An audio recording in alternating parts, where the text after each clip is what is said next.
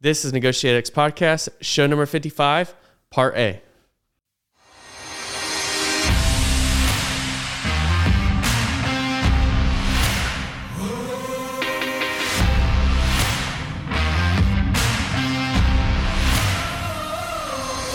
You're listening to Negotiate X Radio, helping you elevate your influence through purposeful negotiations. If you're here looking to learn about how to become a better negotiator in both business and life, then you're in the right place. Stay tuned and be sure to join the others who have benefited from NegotiateX.com, your home for negotiations training and consulting online.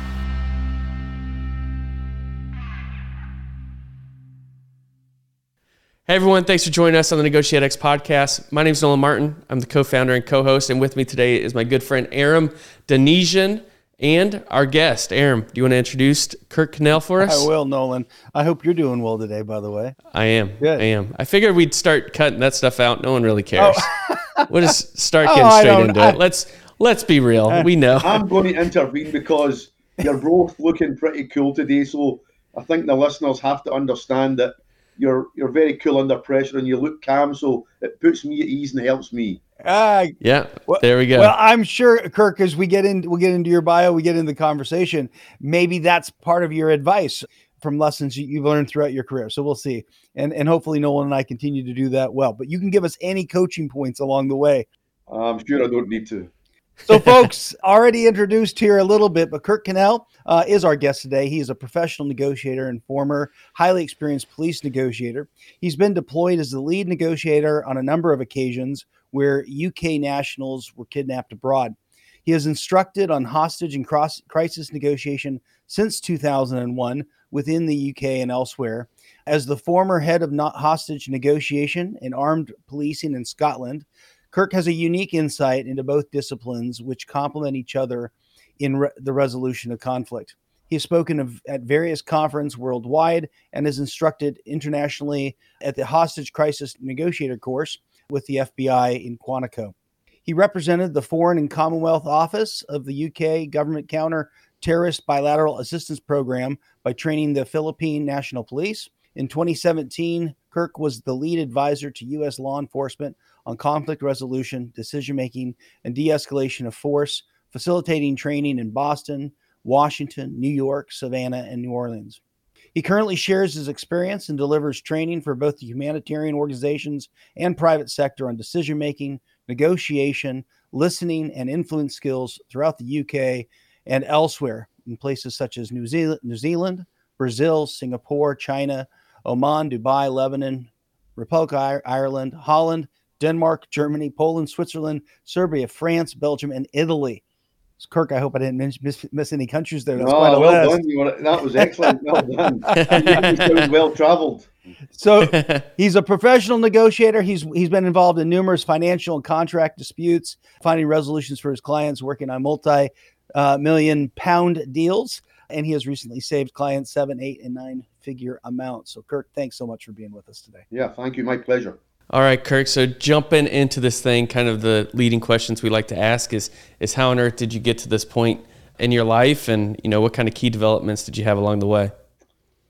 Well, yeah, I suppose um, for me, it's a my own personal view of, of my story. Of course, is is pretty straightforward. I recognise it's not everyone's journey, but as a young police officer, I had you know three or four years police service at the time, and I was in the armed response teams. You know the SWAT teams uh, in Glasgow, and I was at a siege. And the siege I was at was a man with a gun and he was threatening to blow up the building.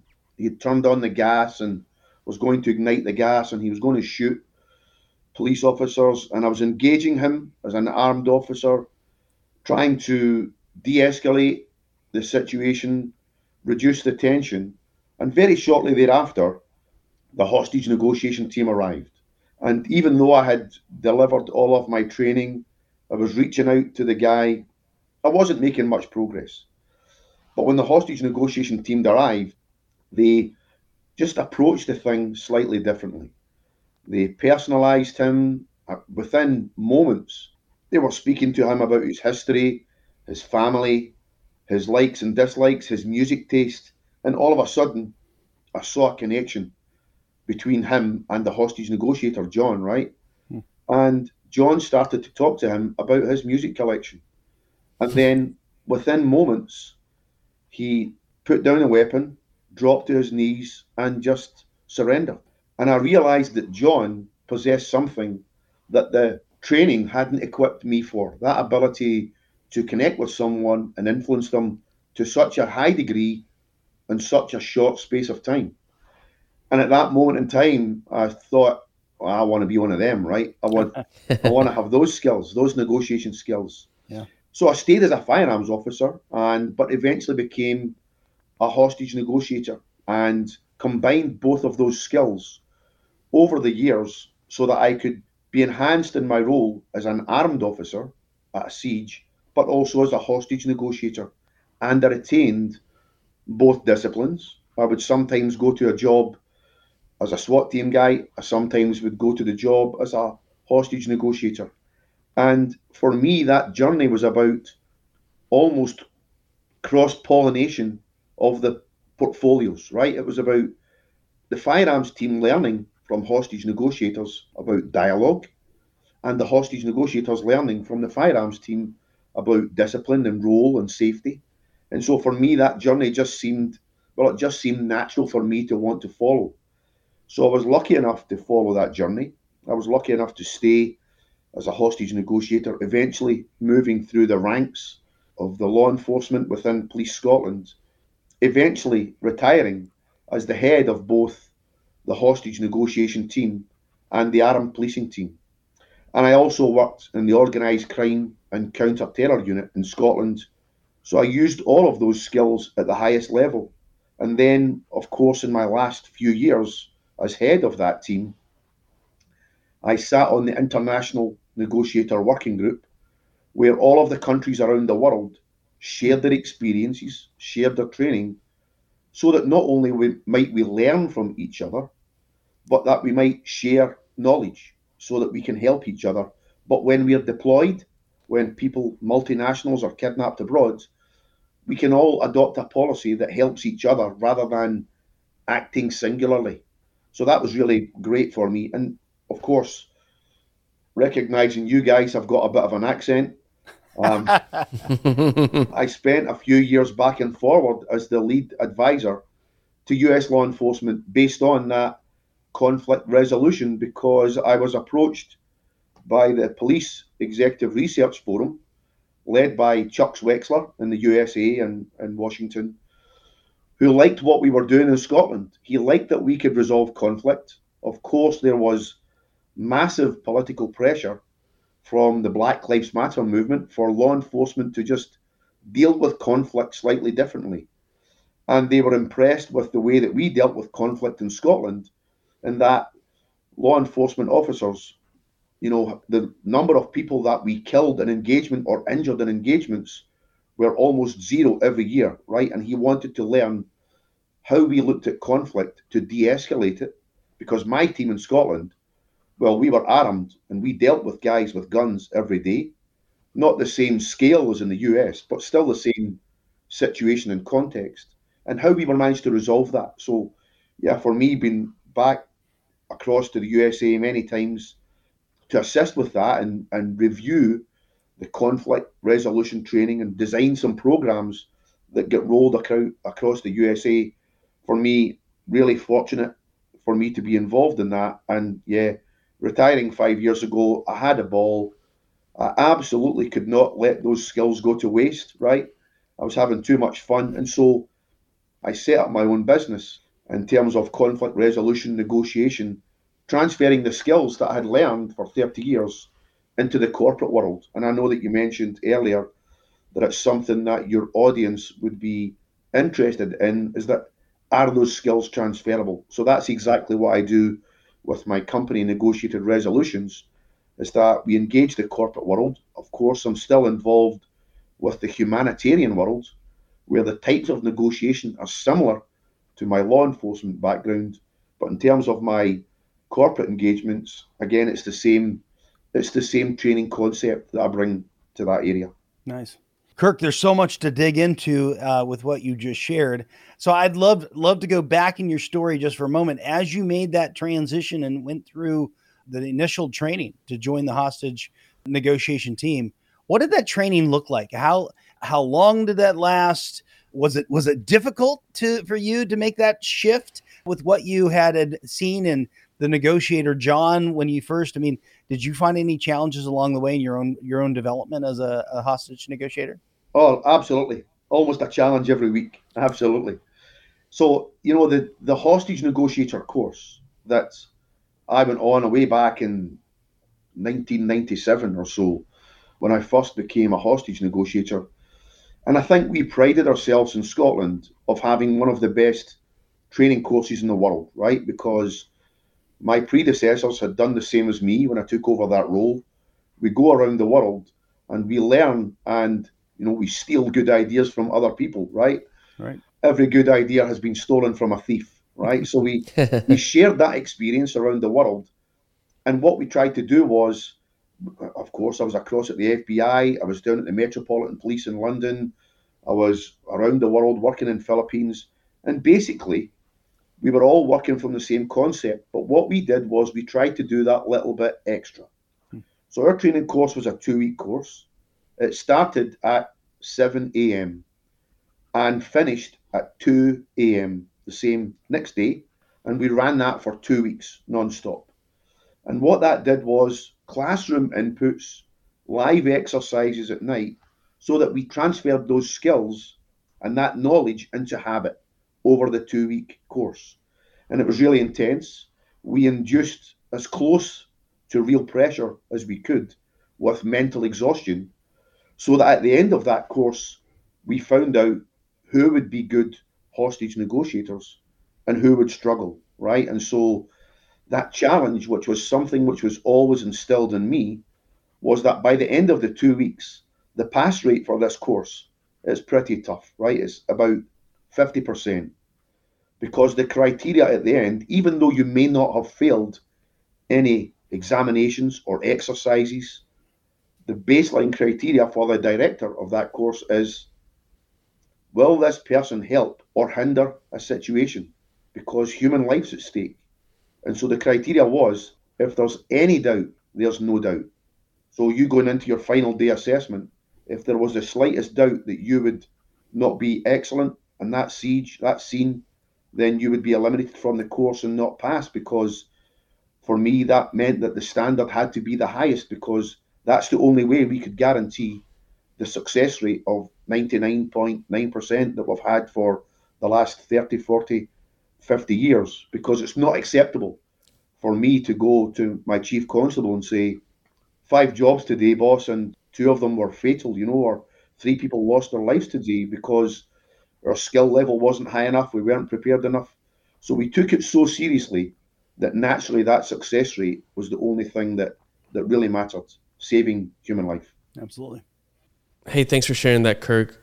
It's incredible that you're able to achieve such a high success rate. And so hopefully we can dig into that more here and figure out more why you're so successful. So, kind of what are the key components of the negotiation process that you used in, in your organizations and, and the overall approach to crisis negotiations when you encountered them? Yeah, well, listen, if I think back to to back then when you know the world of hostage negotiation and to be consistent law enforcement were all really doing the same thing right we were doing the behavioral change staircase model where we moved from introduction to empathy rapport influence and change and changing behavior and we underpinned those with the active listening skills that were commonly known as you know as the, as the most important skills back then.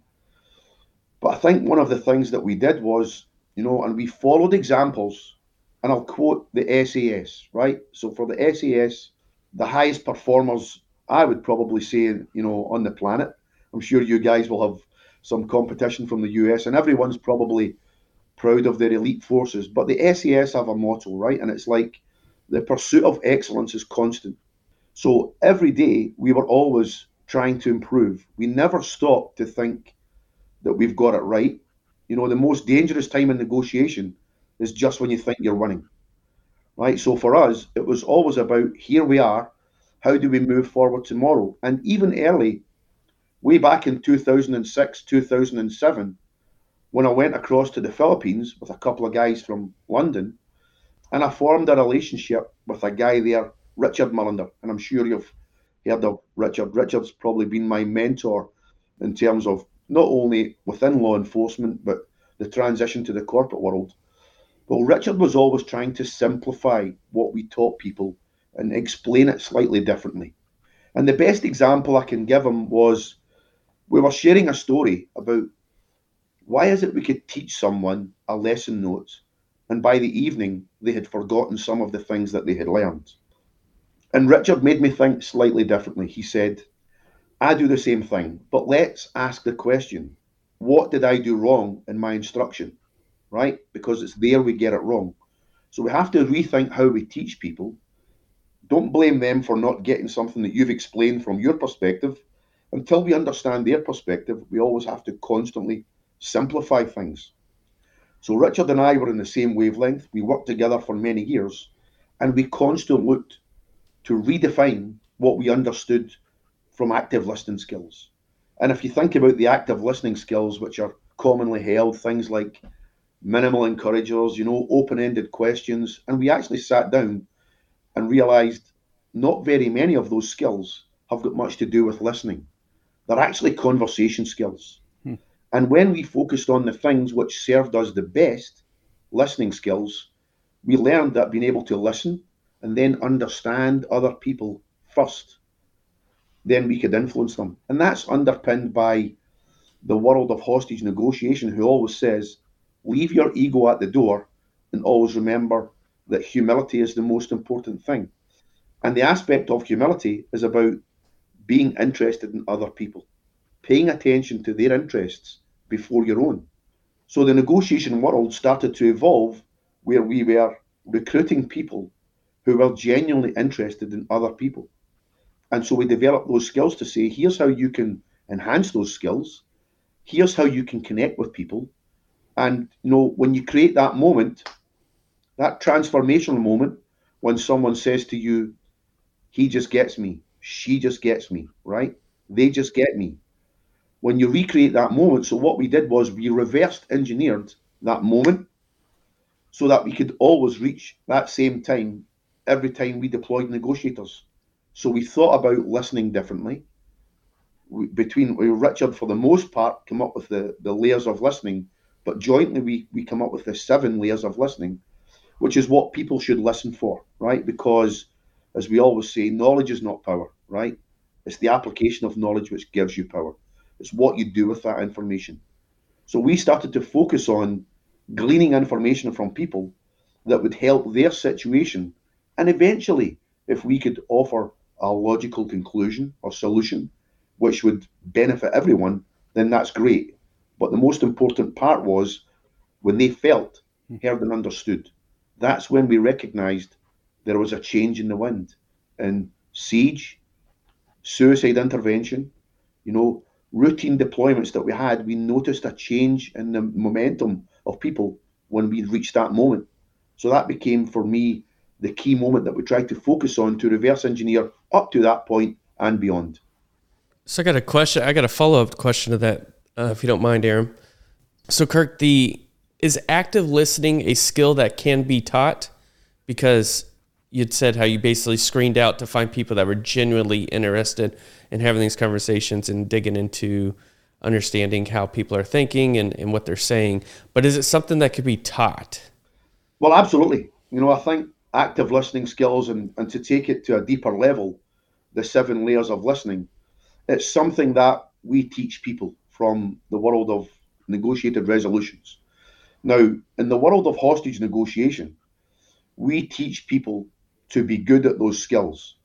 The world of hostage negotiation requires you to be minimum excellent level, right? So in the corporate world, of course, we can enhance your skills, we can improve you, we can train you to be better. But I have to say, there is no substitute for enhanced training, enhanced exercises. Negotiation is a use it or lose it skill. Hmm. Some people say they did an online course five years ago and they're or qualified negotiator. For me, negotiation is just a way of life. And you only improve by constantly seeing it that way. I've heard some negotiators talking about this, and I've probably even said it myself a few times. Negotiation, yeah, it's it's pretty tough, but I really lose very much at home, right? That's when I'm that's when I'm a failed negotiator.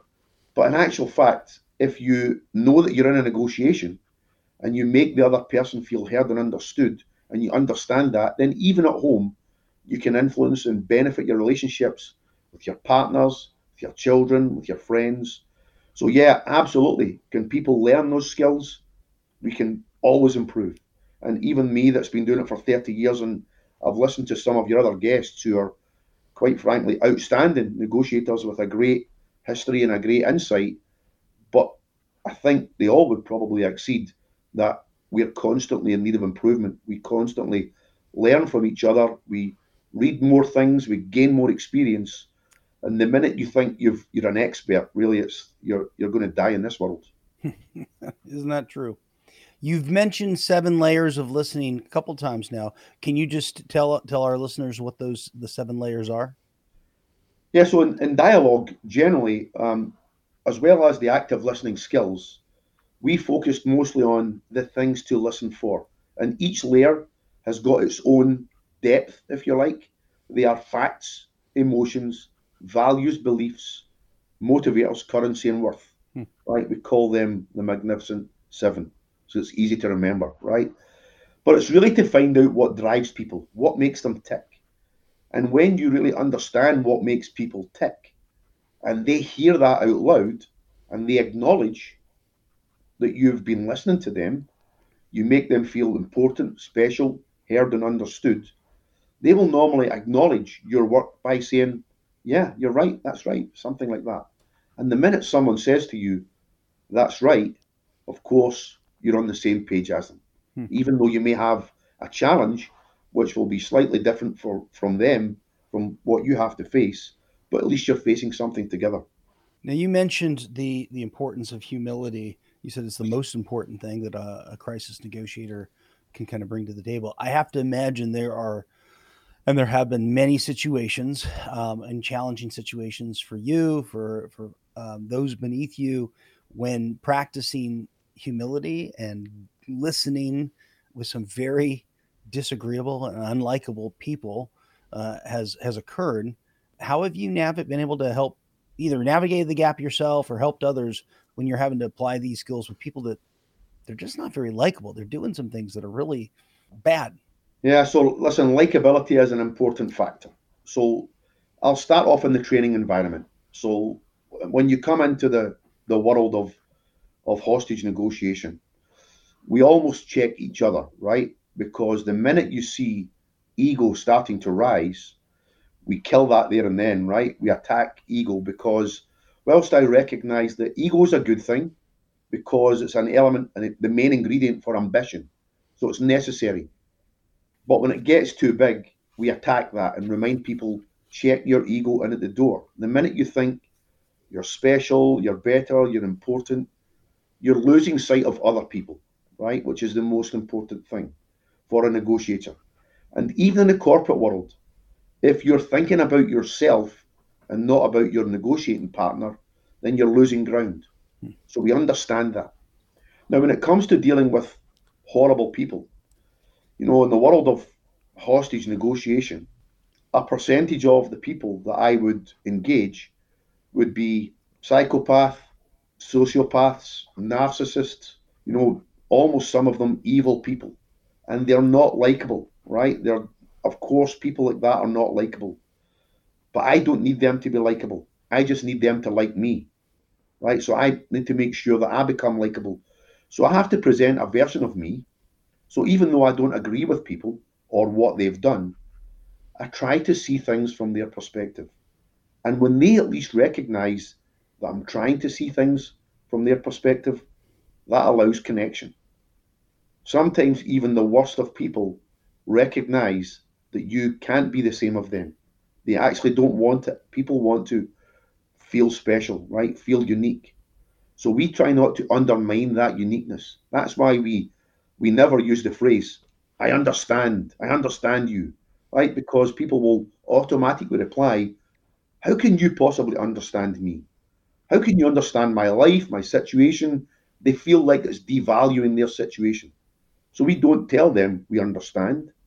We just basically say, It seems to me that this has happened, it's got you feeling that way, and you've perhaps run out of options to solve it by traditional means.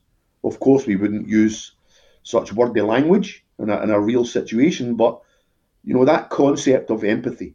It's about recognizing and articulating the emotion that they have and the context of that emotion.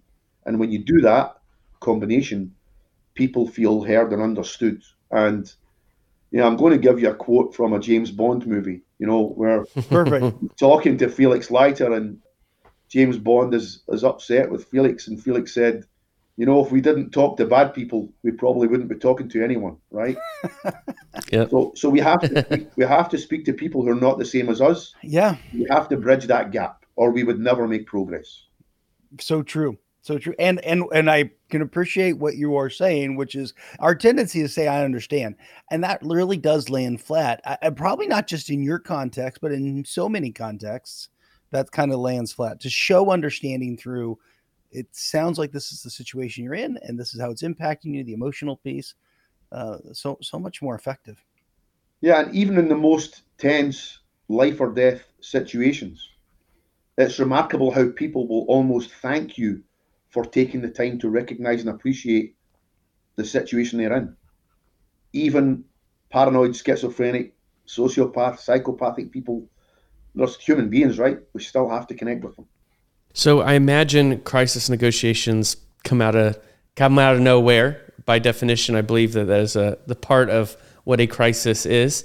So how can we prepare for a negotiation if you're limited time, limited resources? How did you train your subordinates to prepare for these negotiations when they can happen at any time?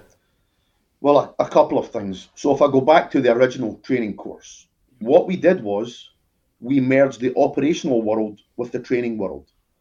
So we would have an operational job, and when the negotiators were deployed, they would submit a debrief form where they would tell the story of the situation that happened to them and how it was successfully resolved or otherwise. And if we had a good one, we would feed that back into the training scenario so that people actually trained for real life jobs that had happened in recent weeks and months. So we kept that training live, right? We kept it.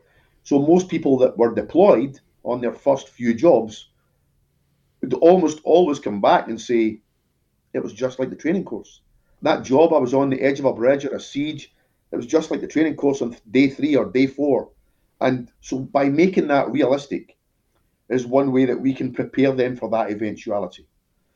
But also we deploy them as part of a team where they felt supported because you know, negotiators, it's not a solo job, right? My success, for the most part, over 30 years, has been as a consequence of being part of a great team. I've met some great people and I've worked along with and supported some some fabulous people. And so when you're able to lean on people, then perhaps you don't feel all of that pressure yourself. So that's one of the things that we do to prepare them for that. The second thing is we ask them to, you know, as you get older, we we tend to react, and we ask them to think of a time perhaps when they were younger. And I draw a comparison where if I was playing my son on the Xbox and I say, who would win, me or him, right? And I see you smiling. You know the answer is him every time, right? and what's the difference? Well, manual dexterity, I can go up, left, down, right, left, up, down, shoot at the same speed as him. But what happens with him, the difference between him and I, is that he's played it so often, he's anticipating every move. Mm. I react when I see it, but that split second is what gives him some tactical advantage. And so we learned that in the world of negotiation, where we ask them to anticipate what's ahead. So that training, by recycling operational roles into the training environment, we are anticipating what might come, the most common type of incident. We train and prepare them for that. But we also prepare for whatever fantasy will bring along. We crash test them under pressure. We give them every type of scenario. And even it got to the point where when we were deploying people to a job, and I'll go back in the day, right? Back in the day, we made up audio CDs to play in their car. And it was if you're going to this type of incident, think about that. If you're going to this type of incident, think about that. And we would just get them mentally prepared by the time they get there so they don't turn up cold and just go straight into a job and be ill prepared. So preparation is something which is the heart of negotiation. Of course, if I go unprepared, I would like to think we all have the imagination and the ability to adapt under extreme pressure situations. But if I had the choice of thinking on my feet or planning in advance, I'd plan in advance every time. Yeah, I think that that's just so key and as directly relatable to my experience in the military and everything like that. But then also just whenever we work with clients and, and re just trying to get them to focus on preparation. It's not just, you know, doing a simple prep tool. It's the rehearsals that you talked about that, that really get you thinking on your feet and really exploring other possibilities of, of where this negotiation can go. I think that's so key in everything you talked about. Hey everyone, Nolan here. I have to jump in and end the conversation. If you haven't already, please rate, review, and subscribe to the podcast, and we'll see you in the next episode. Thank you for listening to Negotiate X Radio, helping you elevate your influence through purposeful negotiations. If you're here looking to learn about how to become a better negotiator in both business and life, then you're in the right place. Be sure to join the others who have benefited from NegotiateX.com, your home for negotiations training and consulting online.